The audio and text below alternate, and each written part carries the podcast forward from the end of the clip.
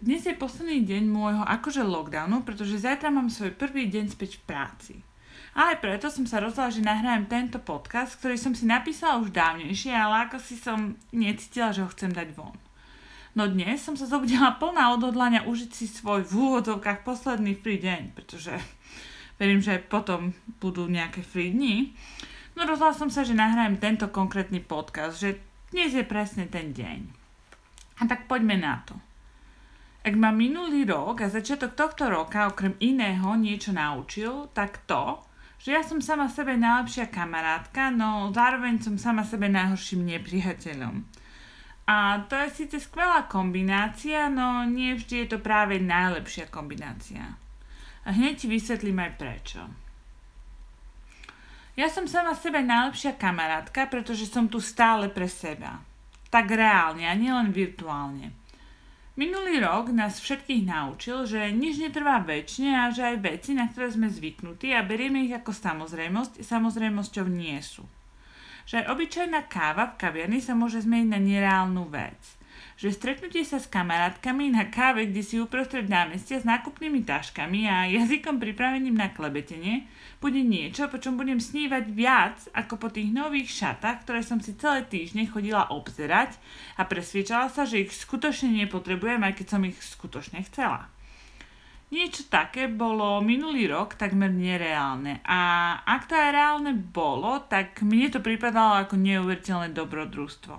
Možno si povie, že som príliš teatrálna alebo sentimentálna, no veď sa má tak, že mne sa to minulý rok nepodarilo ani raz. Teda aspoň nie tak naozaj, naživo, s mojimi skutočne dobrými kamoškami takými kamoškami, pri ktorých si nemusím dávať pozor na jazyk, pretože im môžem povedať naozaj všetko a viem, že je to absolútne v poriadku. Takými kamoškami, s ktorými sa dokážem rozprávať celé hodiny o všetkom, no zároveň o ničom. Žiaľ, každá moja skutočne dobrá kamarátka žije príliš ďaleko alebo dokonca v inej krajine. A keďže cestovanie sa stalo minulý rok nereálnou víziou, ja som nemala možnosť vidieť naživo ani jednu z nich. A o tom, že sme viedli dlhočízne rozhovory online pri pohári vína, ti tu hovoriť nebudem, to je samozrejme. Mám pocit, že táto forma komunikácie, táto online komunikácia sa stala minulý rok akousi bežnou.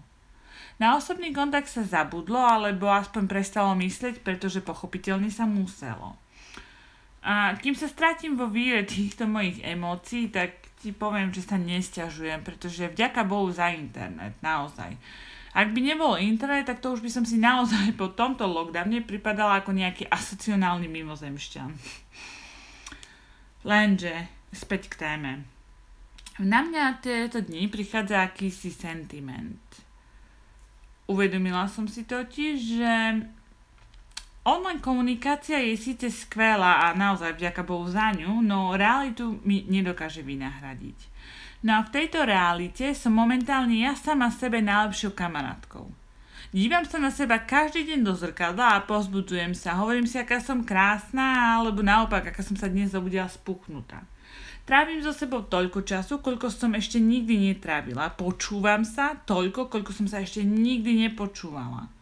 Som sama sebe takou najlepšou kamoškou, že som k sebe samozrejme aj úplne otvorene kritická.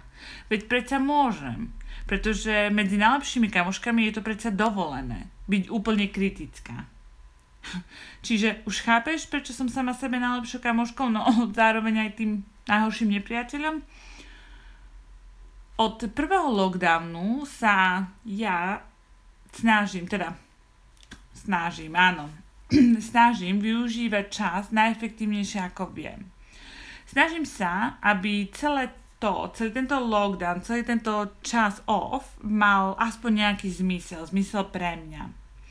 Lenže to sa mi nie vždy podarí a potom som na seba nahnevaná a pozerám sa na seba do zrkadla takým kritickým a odsudujúcim pohľadom, akým to dokážem len ja. A sama pred sebou si hovorím rôzne výhovorky, aj keď viem, že nebudú fungovať, lebo sa predsa poznám. No a vždy som túžila byť pani svojho času. A tak teraz, keď som mala tú jedinečnú príležitosť to vyskúšať, nemohla som predsa časom merhať. Aj keď možnosti boli trocha obmedzené, no človek nemôže mať všetko. No a samozrejme, tu prichádza ten najhorší nepriateľ.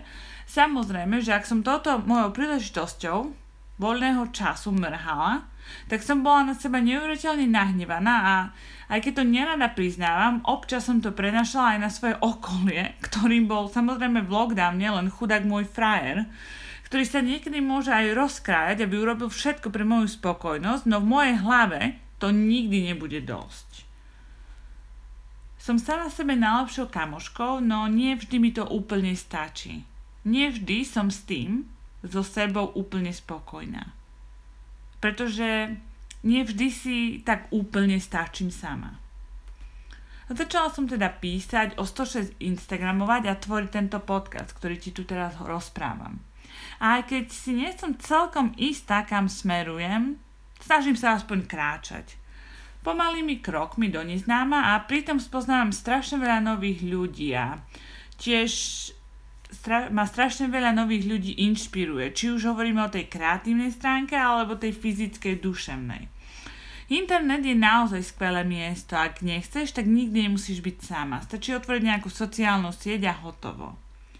Najmä my ženy sme tvory spoločenské a radi komunikujeme, diskutujeme, kritizujeme a všetko to, čo len my ženy podľa nás tak dobre vieme. Sme úžasné v tom, ako sa vieme vždy v každej situácii vynájsť, alebo vieme každému v každej situácii poradiť, teda skoro v každej.